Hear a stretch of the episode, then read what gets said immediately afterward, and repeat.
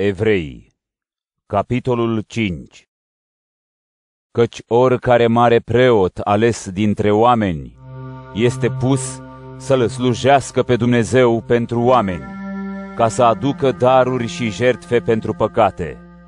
El poate fi îngăduitor față de cei neștiutori și rătăciți, fiindcă El însuși este supus slăbiciunii și, din cauza ei, trebuie să aducă jertfă și pentru păcatele sale, așa cum aduce pentru cele ale poporului. Și nimeni nu-și ia cinste aceasta singur, ci este chemat de Dumnezeu, așa cum a fost Aaron.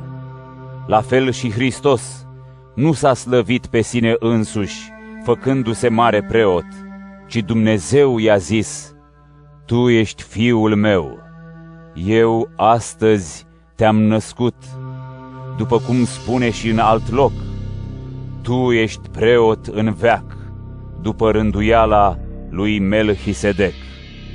În zilele vieții sale în trup, el a adus rugăciuni și cereri, cu strigăte mari și cu lacrimi către cel care îl putea salva de la moarte, și a fost ascultat datorită credincioșiei lui. El, deși era fiu, a învățat ascultarea prin ceea ce a suferit și a ajuns desăvârșit, devenind pentru toți cei care îl ascultă cauza mântuirii veșnice, fiind numit de Dumnezeu mare preot după rânduiala lui Melchisedec. Despre acestea avem multe de spus, lucruri greu de explicat, căci ați devenit greoi la pricepere.